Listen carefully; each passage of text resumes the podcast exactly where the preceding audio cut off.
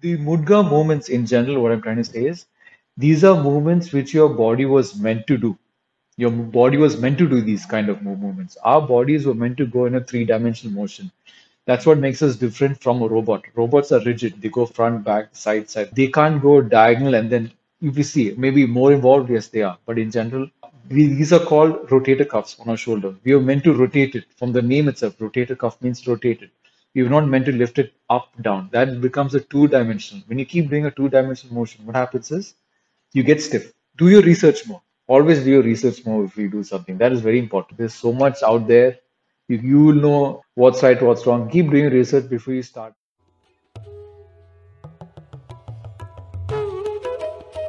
Namaste and welcome to another edition of the Bharat Varta podcast. I'm Roshan Cariappa. If this is your first time here, we publish long form discussions on politics, policy, and culture focused on India.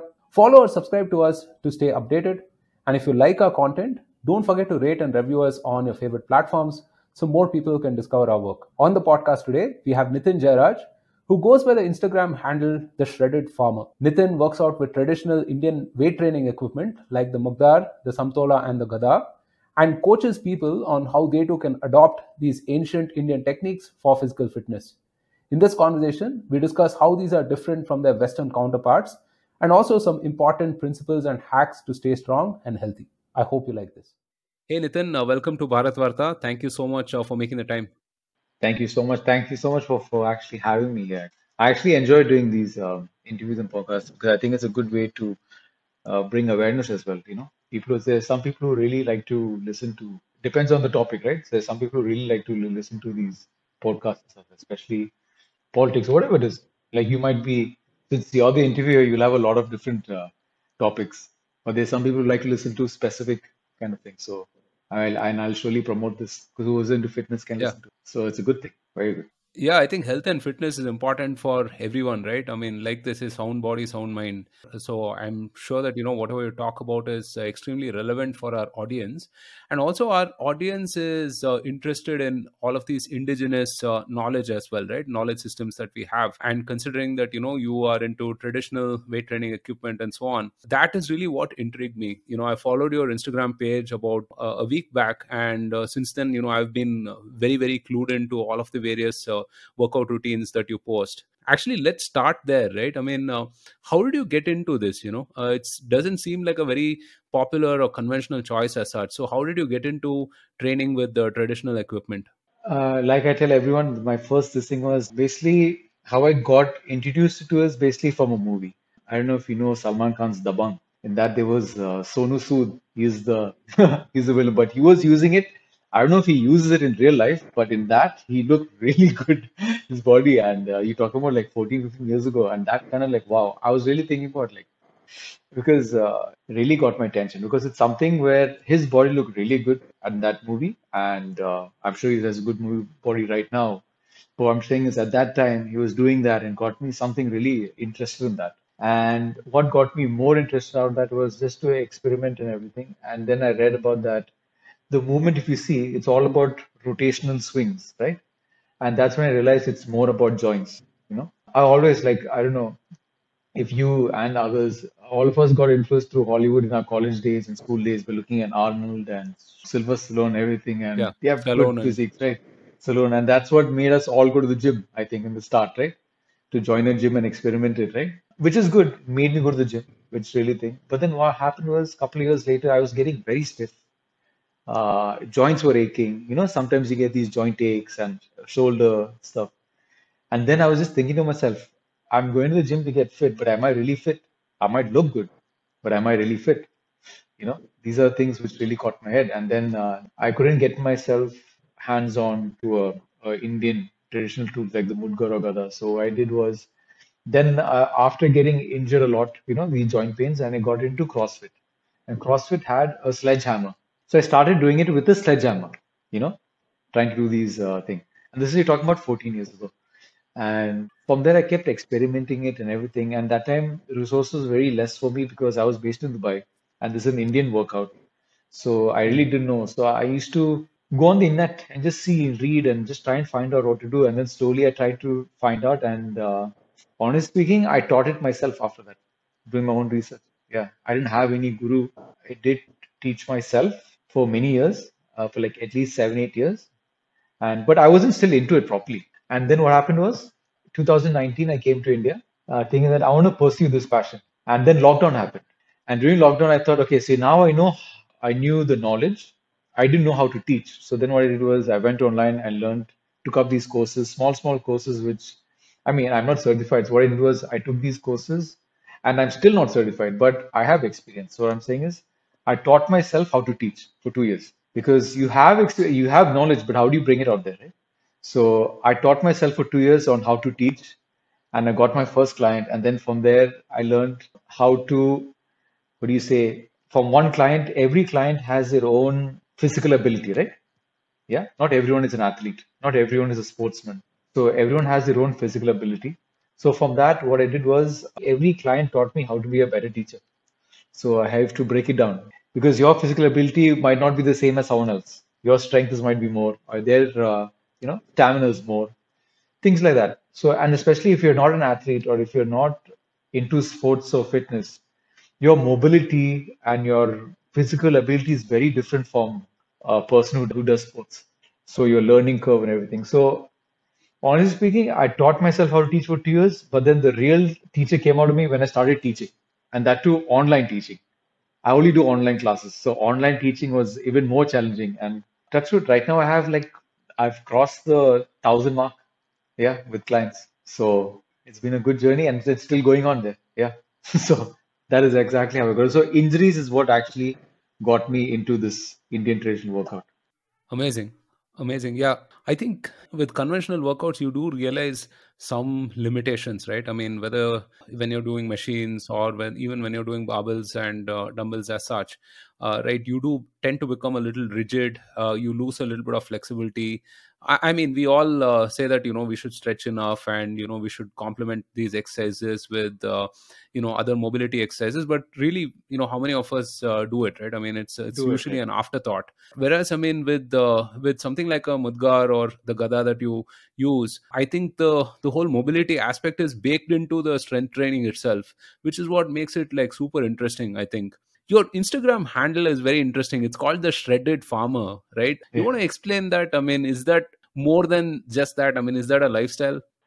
So during lockdown, that's when the name came actually, because I live pre pre pretty much in the village and it's a farm area. So during lockdown, I really got into a lot of farming, like hands-on farming. And then what I did was when I was doing my Mudga workout and I was doing the farming with the sh with the plowing and things, the movements were very related to each other. They were very much related to each other, like shoveling and the Mudga swings. They were very related. So then I thought, so that's how the name actually came because I live around in a farm area, and uh, I thought you don't see much Kushti people or you know you don't see much people who do the Indian workouts who are really shredded. So I thought, and that actually got me really.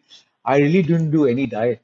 So what happened was within like nine months, I could see I was eating more and also same time I was getting more and more shredded. So I thought, you know, that's how the name came. So I thought when I started my handle, I thought, you know what, let me just do that. And it just kept going on with it. So yeah. yeah, I mean, so we have a caretaker uh, back in the village, and uh, that guy probably eats uh, three or four times a, a normal meal that I have, right? And he's shredded, right? And he's probably, I think, in his 50s right now. And uh, one of those guys who can kind of split a twine with his bare hands, you know, that kind of strength, right? exactly, Um, it's pretty insane.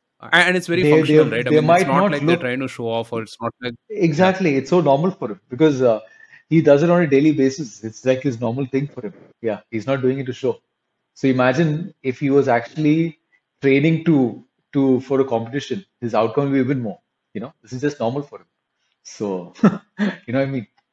So let's talk about some of the traditional equipment that you use, right? And and these, uh, you know, they do find uh, mention in some of the uh, ancient scriptures and so on. So I was actually pleasantly surprised to know that you know this is even mentioned in the Artha Shastra as such, right? So these mudgars and gadas and plenty of others like Indian clubs and so on. Can you give us like a, a 101 of what are some of these weight training equipment and how do you use them? Okay, so I would say this. It, so let's say first, was, as we all know, and I'm sure you must have seen, it was with Lord Hanuman. He has a gada, right? It's one of those things where it's with him, and from there it goes. to your warriors. And to your warriors, it is more of swords and shields. Yeah. So these tools kind of replicates that. So kind of replicates that. It's the person who swings it and then they bring it back. Swing it, bring it back. It's like an attacking and defending, attacking and defending. So that is the warrior type. After that, it's got more evolved and went into uh, the akhadas and into farming or like laborers. So I'm talking about when it comes to like the farming part, it's coming when you use your shovel, when you use uh, a lot of these things where you carry a bag and things like that, sacks, these kind of movements are very related to the movements, the swings we do. And in the akhada is more for grappling, catching, throwing, all these kind of things, you know. So it's more of martial arts there and in the farming area. So it is very related to each other, but it's just that that is more of an attack situation. Here is more of a lifestyle. So that's how these movements thing. So one of the movements where we call in the western side, it's called the uh, it's called the mills. Okay, so you take the mudgar, you swing, come back, swing, come back. So that in the south, or if you bring it to the Indian side, that would be basically you take a dhobi wala. It's same movement. You take the cloth, you hit it on the stone, they come back. Hit on the stone, come. So these are very similar. So I'm trying to say it is more. Everyone has keeps their own names for it, which is fine. And uh, it's just saying what I'm trying to say is it's very relatable right now. You know, these are the kind of moments. So the mudga movements in general, what I'm trying to say is these are movements which your body was meant to do. Your body was meant to do these kind of movements. Our bodies were meant to go in a three-dimensional motion. That's what makes us different from a robot. Robots are rigid. They go front, back, side, side. They can't go diagonal and then if you see maybe more involved, yes, they are. But in general, these are called rotator cuffs on our shoulder. We are meant to rotate it. From the name itself, rotator cuff means rotated. You're not meant to lift it up, down. That becomes a two-dimensional. When you keep doing a two-dimensional motion, what happens is you get stiff. Where it was meant to go, a three-dimensional motion. So I'm talking about your shoulder, your wrist, your ankle, and your hips and your neck. So these were meant to rotate. So what I'm trying to say is whichever part was meant to rotate, if you keep doing instead of doing a three-dimensional motion, which is rotational, and if you do a two-dimensional, it will get stiff. And when you do a two-dimensional, I'm not saying it's bad, it'll be more focused on your muscle. Three-dimensional is more focused on your joint and secondary is muscle because you are meant to rotate it, not just push and pull. So the mudga movements are more about rotational movements. That's why it's, uh, I would say, it is more for uh, our, these movements are made for our body in general. So we are made to move around, not in go front and back or side to side. We're meant to go all in all directions. That's how our body is basically meant to do. I hope I answered Yeah. that question. Yeah, that does. So I think one of the things that frustrated me about machines, other than the uh, fact that I found them really boring, was that you know I used to think about it, right? Like when will I ever use these kind of movements? You know, I mean, I would never use these kind of uh, movements, right? Yeah. And so, which is why I mean, I really loved barbells and dumbbells because. Uh, barbells especially and some compound exercises and so on because it engaged multiple parts of your body is more uh, functional. plus, I mean, there was an element of more functional, exactly, and and plus you had to balance the center of gravity as well, right? I mean, you're not tethered to one part basically. So all those things made it a lot more interesting. And I've started practicing the Mudgar. I mean, um, you know, five six days back, and this kind of takes it to the next level, right? I'm experiencing whatever you said, which is a lot more of that swing and uh, and so on, right? It, it's a lot more fun for sure. I mean, if uh, people are uh, who are listening are even mildly curious, I think you should definitely get one. But I, I mean, I would say start off with the really low uh, weights, right? Because I made Yeah. the mistake of getting a five kilo one. Uh, yeah, where, you know, it, I, I it thought I always mean, hey, happens. five kilos It always like happens. It always happens Yeah. with almost all my clients, Yeah. especially if they go to the gym. They say, "What I do 50 kg bench press, Right. I can do 5 kg. That's nothing." But yeah, in the gym, the thing is that weight is balanced Yeah, equally on both sides. Here, it's all on one side. That's the thing. correct correct. Yeah because the weight is not balanced and it's like you know very skewed in a different direction. Five kilo one is like taking a lot out of me right now. In fact i mean i, I think i might get the you know uh, three kilo one uh, little later but what are some of the other uh, differences when it comes to the you know western equipment right? I mean you know one of the things that you mentioned is you don't just lift it you swing it right? Then the other thing is it doesn't just you know work the muscle it works the joint right? In that sense. So yeah what do you think about the grip strength as such? You know i think that also is an important aspect of these right? Yeah, so this is something which I have to tell all the viewers, who- whoever's going to listen. When you get the grip, right? So grip is always uh, when you're getting your own, when you're buying your own. One thing you have to look at is basically your grip. It should not, if you can see in the camera, your thumb should be able to touch your middle finger, but you should not be able to touch the uh, index finger. That's how thick the grip is supposed to be. So it should be like this. Basically, you can touch your middle finger, but not being able to touch your index finger.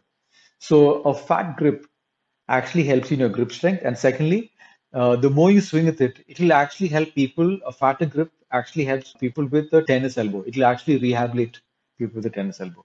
And when you hold a thin grip, it doesn't really. But what happens is, as you go on and on swinging it for higher, higher reps, what happens is you tend to get a tennis elbow. So keep that in mind always. A fat grip. Thumb should be able to touch your middle finger, but not your index finger. So that should be a measurement which everyone should check when they buy their own own Mudgar. It's very uh, important. Right. And the other thing that I notice is it kind of engages multiple parts of my body, right? I mean, it's Yeah. engaging the shoulders, obviously, but then, I mean, Yeah. it's engaging the core as well, right? Uh, and, and especially you make it a point that, you know, people should, you, you should breathe properly, right? I mean, can you talk about that? Like if you, if you talk about a conventional movement as such, like what are the different parts that uh, it engages? So in this one, I would actually tell you what's happening in this one is basically, I would really tell you is basically it focuses on your upper body and there are some variations that focus on your lower body. Mhm. So when I say upper body, I mean there's a lot of muscles involved in one swing. So that's there. Okay. And when I say, so, you know, I, I get questions from my Instagram. People ask me, what do you do for your chest? I just said, I do this. What do you, I swing it. What do you do for your bicep? I swing it. It's the same thing because that is involved with a lot of muscles involved. So basically, when I swing back, I'm pushing my arm back, right? When I push it up, it's already your your uh, shoulders involved. The moment I go back, then my rib cage opens up. The moment I swing it, it's really, really pushing my back out and it's really pulling my tricep as well. At the same time, I'm pulling. When I pull, that's when it's like doing a chest pullover, a chest pullover. So your chest is involved. And doing all this, you always have to engage your core. When I say engage your core means it doesn't mean you hold your breath. People get it wrong. People hold their breath thinking that they're holding their engaging their core. No. It's like this. You should be able to flex your core at the same time breathe. That's very important. At the same time, when you flex your bicep, do you hold your breath? No, you don't hold your breath. You just flex your bicep, right? And you breathe normally. Same way. So what I'm trying to say is some people get it wrong by saying holding the breath means they're uh, flexing the stomach. No, it doesn't mean that. You should be able to flex your core. Okay, it might be not be visible, but what, I, what I'm trying to say is when you flex your core, what happens is your body balance will really increase. Your posture will really be improved. So when you swing, the balancing the mudgar is so much easier when you engage your core. So this helps you from keeping your core very strong, core engagement, body balance. Okay. And what happens is, and when it comes to lower body, I get a lot of questions about lower body. Lower body, what happens is you're always rooting your toes into the ground. Otherwise, if you because this five, let's say you have a 5 kg, right? You said that 5 kg when you swing it, you tend to go to the side, right? Unless you engage your core and keep your feet locked to the ground, it will go otherwise. You will go with it. So your feet are working, your legs are working, but what I'm trying to say is it's more on the joints. Okay, it makes it more uh, agile. Your agility level becomes really good. Your uh, joints become really good. At the same time, what happens is okay, your muscles are getting engaged, but you will not get a muscle gain because we're not pumping. We're not. Uh, it's not a two-dimensional motion.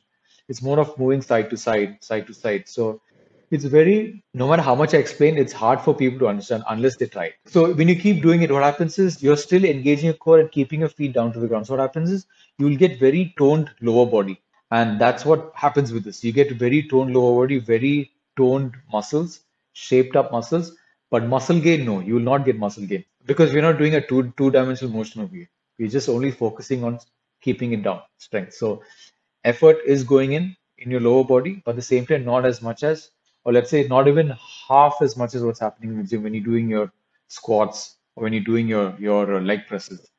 So then you have lower body workouts as well with these, and that is another thing. So then what happens is that is really focused on your lower body because then again you engage in the core, trying to balance the mudga, and you're doing squats. So that's a different thing. So we are basically, like I said, we're focusing more on joint strength because I always tell my clients, what's the point of having big muscles when your joints are weak? How are you going to move those big, big muscles if your jo- joints are weak? What I'm trying to say is, I'm not saying bodybuilding is bad. Bodybuilding has its pros. The gym has its pros because someone, let's say someone's muscle is really weak. He really needs to go to the gym to develop that particular muscle. Yeah. So that's the beauty of bodybuilding. You focus on each and every muscle. So that's the whole point of going on stage and showing that you have that particular muscle. But what I'm saying is also add this to your workout. This will complement your lifestyle.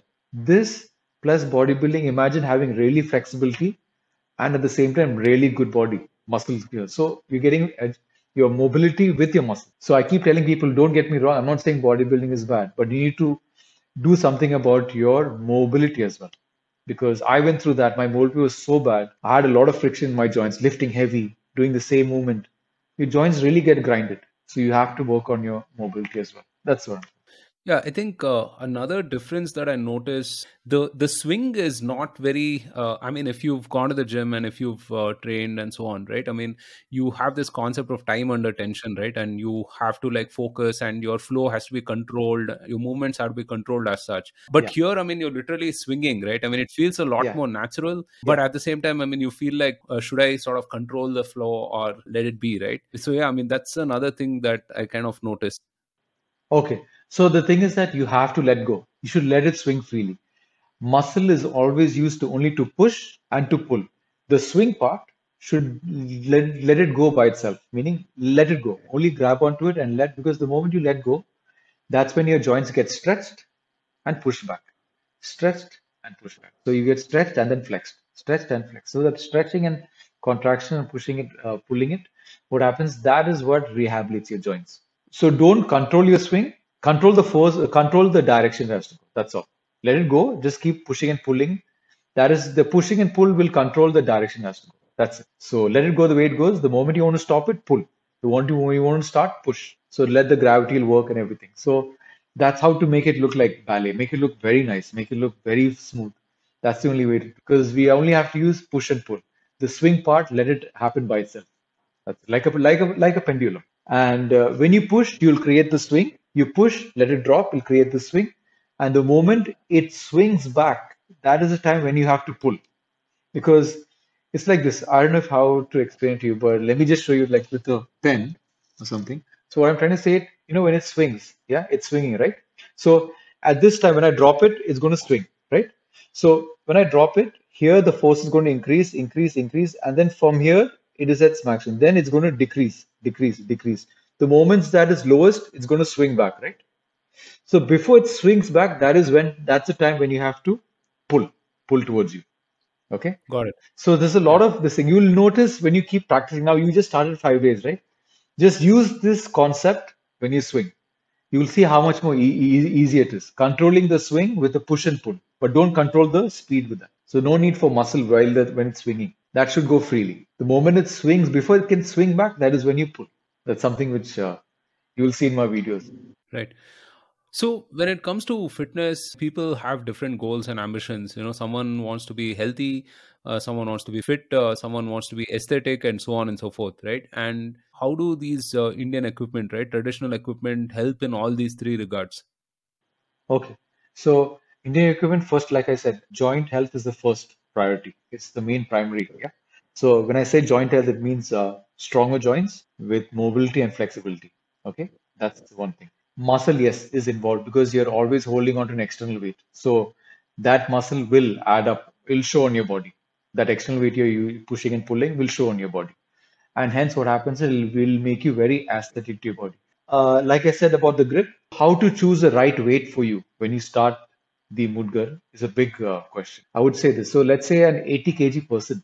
So back in the days, an 80 kg person, this is how you cal- calculate the right weight for you back in the days. An 80 kg person, you would have to divide it by 8. When you divide by 8, it'll be equal to 10. So 10 kg is the right weight for a 80 right. kg person to use. This is how I'm talking about, let's say 80, 90 years ago. Okay. Now humans have evolved to be weaker. Okay, humans have lot to be weaker because now we have uh, Swiggy, Zomato, cars, mobile phones, everything is done with a click away.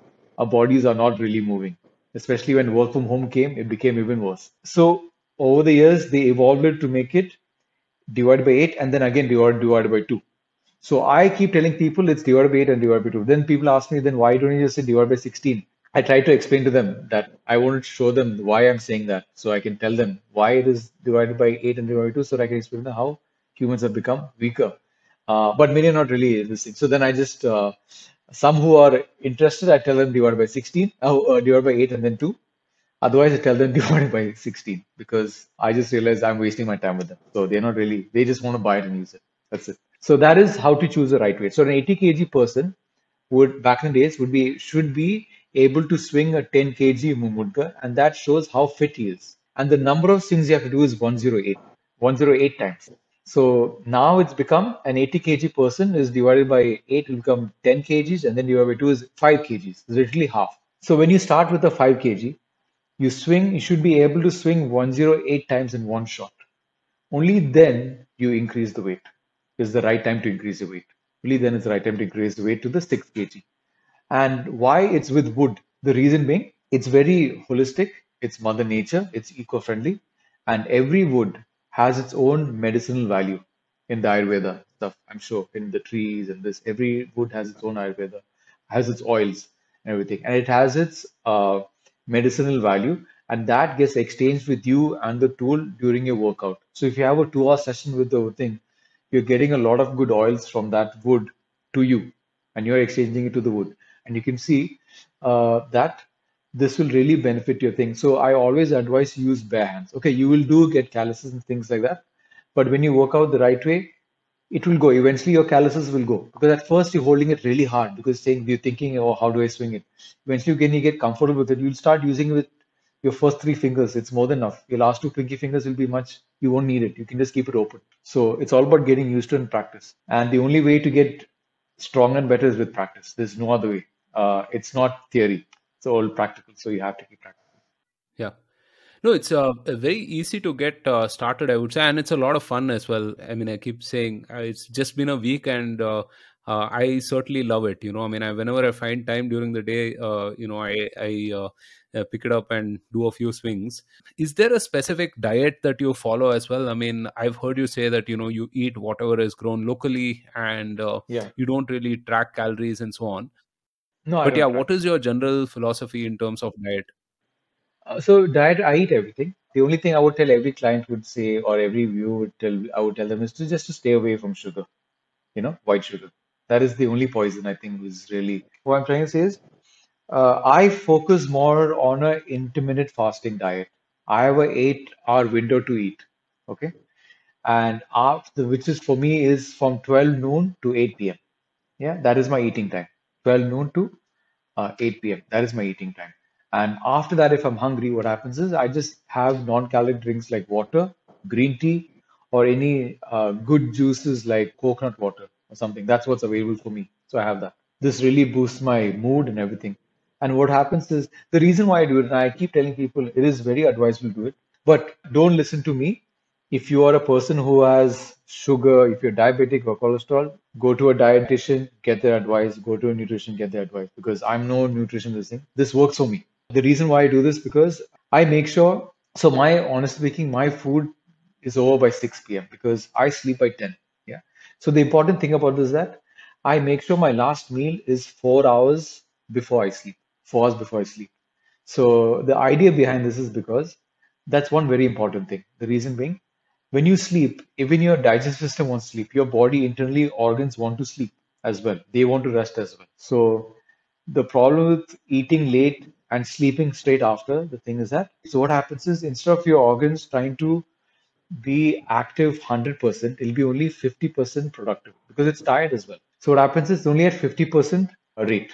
By the time it's morning, you wake up, it's morning, and then what happens? You eat again. So it's only 50%. Then again, it's working and then again by the time it's lunchtime then again it's working. So what happens is your system is always working. And this is what happens this is why uh, people's let's say your liver or something it doesn't actually work 100% because it's not getting rest. It's getting overload. So when it's sleep even your stomach wants to sleep. So that's something which i keep telling people. And uh, i don't know if many people agree with me but it has really worked for me.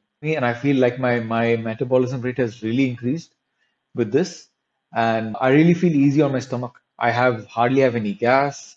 Uh, my gut is very healthy.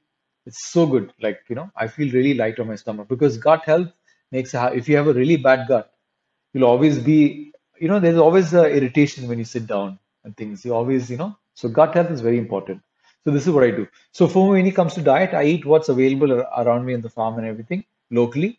And yes, I do have my thing where I do go out and eat my outside food, junk food, because I'm a big foodie. So I work out to eat. I don't need to live. I work out to eat. So that's how my thing is. So though then people ask, do you have a calorie deficit diet? Yes, I, I'll say I wouldn't say calorie deficit means people tend to eat less and work out more. But what I do is I eat I eat how much I want and I'll work out even more. So that is my calorie deficit, how I calculate my calorie deficit. So I will not sacrifice my thing on for food. So yeah, that is not what I will do. So that is my diet basically. I eat everything what's naturally as much as possible. Natural, natural food and fresh food. A lot of fruits, a lot of veggies. I, I'm very low on the sugar part. I replace sugar with natural honey or with uh, jaggery.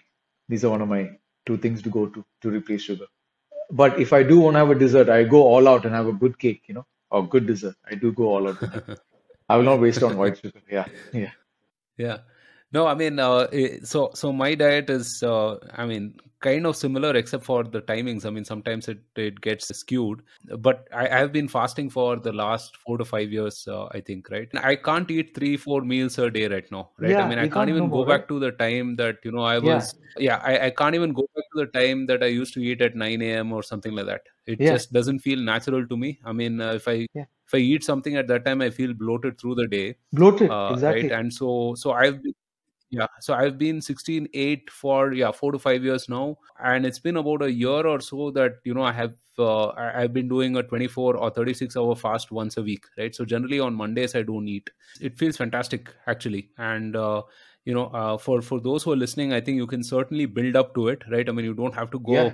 you know balls to the yeah. walls and uh, it, like, it will not come in one, one. Day. You just yeah, uh, exactly four five days yeah yeah it will take time you, yeah yeah you can definitely build up to it and and the best thing is that you know then you're not really worried too much about what you're eating right yes i mean you follow yeah. certain things like hey i mean you don't want to overdose on sugar or whatever yeah. but then you know you're not you're not like uh, proportioning your food and and paying so much of attention tracking everything yeah. right i mean because I, exactly. I, I mean personally i don't like to live like that right i want to eat what's uh, available. I, I, want to eat what my yeah. mother or my wife has cooked right? Exactly. So, it's not so, yeah. it's not su- su- su- sustainable yeah. at all.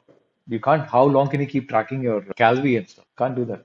Yeah yeah. No you, you can't you can't carry kale or whatever or quinoa or yeah. whatever uh, you know wherever you travel right? I mean, exactly. But one thing one thing though i wanted to check with you right is this you know i do skew a little more towards uh, proteins. I mean i try to reduce carbs as much as possible right? But what do you feel about some of these high protein you know low carb kind of diets right? Which which sort of mimic keto you know i mean not exactly keto yeah, yeah uh, yeah. but people say that i mean again it's very split right i mean people say that you need a reasonable amount of carbs i mean people say that carbs are poison and so on uh, where do you stand on this whole thing so it, it's like this i would say listen to your body a person who sometimes advises these things is basically you have to look at the background of the person who's doing it so i'm a person who works out a lot and my job is to work out so I burn a lot. So I eat everything. So I can't re- restrict on carbs. I can't restrict on protein. I do need everything. Yeah, I wouldn't say a keto and everything is if keto and everything is just a fast track, it's easy way because the moment you stop, you will gain everything back. Try not to do diets which are not sustainable. You know what I mean? Because it's not sustainable. You have to check your lifestyle as well. You have to see what suits your lifestyle. So don't because a person who doesn't work out can maybe do it because he doesn't need maybe that much carbs. He doesn't need to because he's not doing any physical activity. So things like that. So it is important that you know these things are really important. So you should choose the right diet for your lifestyle. So if you're a person who doesn't work out at all, you don't need all that high protein, you don't need all that high carb. You know what I mean? Because you need to burn it as well. No? So I would always suggest go to a nutrition, tell him your uh, your lifestyle, how much you work out, everything. Be very honest with him. So according to that, they will give you a perfect diet. That is very important. So not every diet is so not my diet wouldn't be suitable for someone else because if he's a diabetic or something, fasting will really play with his sugar levels. So that's not good. So that's why I said consult your dietitian before you do something. I'm not certified, but this has helped me. That's all. You know what I mean? That's very Yeah. important. Yeah. So that's that. You know the best thing is to sort of try it out for yourself right and figure what really works for you rather than following a prescription because there is Yeah, really no one size fits all you know. I mean even in yeah, the exactly. same family itself i think uh, different people uh, have different sort of needs and uh, requirements. On this note right i mean what are some of the common health and fitness mistakes that you notice with indians right? One one obviously i mean we tend to eat a lot of uh, refined carbs right? I mean like rice and so on but but anything else uh, as such i mean any any health and fitness uh, mistakes common mistakes that uh, you encounter when you coach clients Yeah, one of the biggest thing with my clients, I mean, it's they all fine. They ask me the doubts and I clear them. But what I see and what I see people do is some people really starve themselves, thinking that that'll help them lose, lose weight. That's really wrong. Another thing is uh, ego lifting. Your technique goes really bad when you do ego lifting. That's really bad. You can really enjoy yourself. That's one. And the other thing is they look at what's on social media and do it. So, oh, he's eating that. So let me also eat that. I will become like this. But they don't know what else he's doing to eat that. So do your research more. Always do your research more if you do something. That is very important. There's so much out there. You, you will know what's right, what's wrong. Keep doing research before you start, especially it's your body, it's your health. Your body is your home, right? If your home is not clean, if you're not putting something clean into your body, it's going to show out. It's going to show on your skin. It's going to show on your health. So make sure you put something clean into your body, something safe into your body, you know. Don't just look at a couple of things and say, oh, he's doing it, I'll also do it. But look at his background, what he's doing. It's very important. It's just having supplements and not working out enough to burn those supplements as well. People take fat burners thinking and not to work out, and you get so anxious. You get this very, your body gets into a rage. You know, you get very irritated and stuff because you're not burning it. So please don't have fat burners thinking that it'll just lose weight. No, it'll really play with your mind, really play with your head. So it doesn't work that way. Yeah. yeah uh, for sure for sure i had another couple of questions right it's been a journey for you in terms of bringing back this ancient uh, wisdom right with these uh, traditional tools and equipment and so on right i mean i think that's that's pretty amazing you're popularizing this uh, with uh, um, a lot more people and so on right? What do you advise to other people who are trying to bring back some of these ancient knowledge systems and so on right? I mean uh, because you are pretty popular you have you know 25000 plus followers on instagram uh, you coach a bunch of people as well right? So for someone else in someone in some other sphere right? I mean people who are trying to bring back these knowledge systems um, how do you make it cool for the younger generation per se? Uh, the only way to do is to keep sharing, keep learning, keep your ego aside and just keep sharing, keep sharing. Uh, there's always someone, there's always a big, bigger fish there. So keep learning. So I even look at a lot of people's uh, profiles. I keep looking at that. I keep learning. I keep learning. So be open be open to learning that's a very important thing no one's the best no one's the best even if you feel someone's the best if you ask him you think he's the best he'll say he's not the best so always uh, keep learning yeah keep learning keep an open mind to to learn and keep practicing i think that's the only way don't stop yourself from sharing you know keep teaching and keep learning that's the only way and i'm just going to keep doing that so that's why i keep posting on a daily basis i keep sharing whatever i know so sometimes today's post I might forget, and then I post it in the next day's post. So yeah, we're all human. So I just keep posting. So that's it. That's the only way I think to keep sharing and keep uh, listening. No, I, I really love your humility, you know, and uh, it's so right. I mean, I think oftentimes uh, when we're trying to do some of these things, right, uh, we look down on the present generation and say that, hey, these guys are, you know, perhaps superficial. Uh, they don't want to invest time and effort to learn all these uh, things and and whatnot. But I think you have to understand the times that we live in, right? We live in, you know, Instagram times where attention spans are small and uh, people are very superficial, right, and and so on. So you need to play in the medium and the language that uh, these folks understand right i mean like in your case right the fact that you know you are shredded yourself right that that adds a huge amount of uh, interest to the uh, to the workout routines that you're doing Exactly. I'm just well trying to show right this is what got me here. Exactly. These tools got me here. That's what I'm trying to tell them. And uh, I mean, you all have to start from somewhere. So I did start with bodybuilding, then went to CrossFit, and that also didn't suit me. And then I came here, and uh, this really suits me. And I feel I'm still younger than most of my people of my age among my friends. You know what I mean? When it comes because this got me here. So yeah, when it comes to fitness, age is just a number. So Yeah, for sure, for sure. So before we uh, before we leave you, Nithin, uh, any other parting thoughts? I mean, where can people find you? Of course, I mean you are the shredded farmer on Instagram. Any other uh, places they can find you, and any pa- words of uh, advice before we leave? Uh, I mean, you can. This is the only place I'm there, and then on YouTube, I'm YouTube. I'm there on, and I have a Facebook page with the same name, but I'm not that active. Instagram is my main thing, my main go-to thing, uh, because I'm a I'm a one-man show. So that's why I'm always I can't go to so many uh, social media platforms.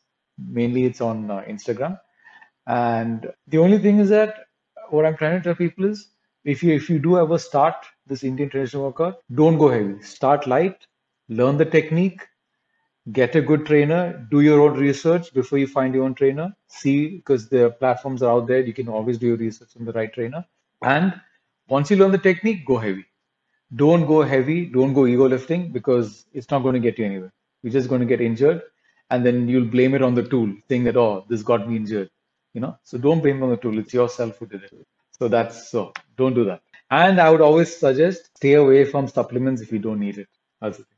I wanted to add this as well. So the Mudgar benefits is first of all is your joint health, makes it uh, strong and flexible.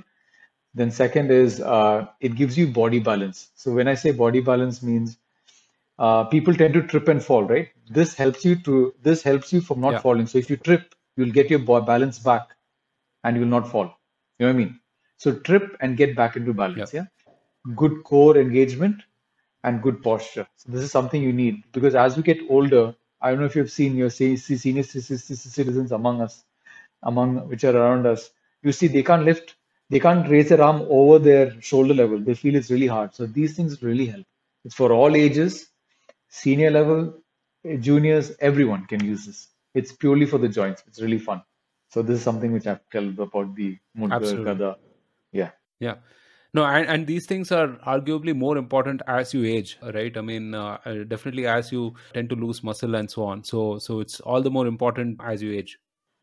Exactly. Joint health is very important. Fantastic. Uh, I hope that a lot more people pick up the Mugdar and the Gada and learn these, uh, you know, ancient Indian techniques uh, with these uh, tools as such, right? Uh, and thank you so much, uh, Nithin. Thank you for tuning in to this episode of the Bharat Varta podcast. If you want to see more content like this, then don't forget to subscribe to our channel. We started Bharat Varta to facilitate long form discussions on politics, policy, and culture. We don't necessarily endorse anything that was said in this episode. If you wish to offer us feedback, do reach out to us on social media. We are at Bharat Varta on Facebook, Twitter, and Instagram. You could also get in touch with us on our website www.bharatvarta.in. The links are in the description below. Until next time, stay safe, take care, and Jai.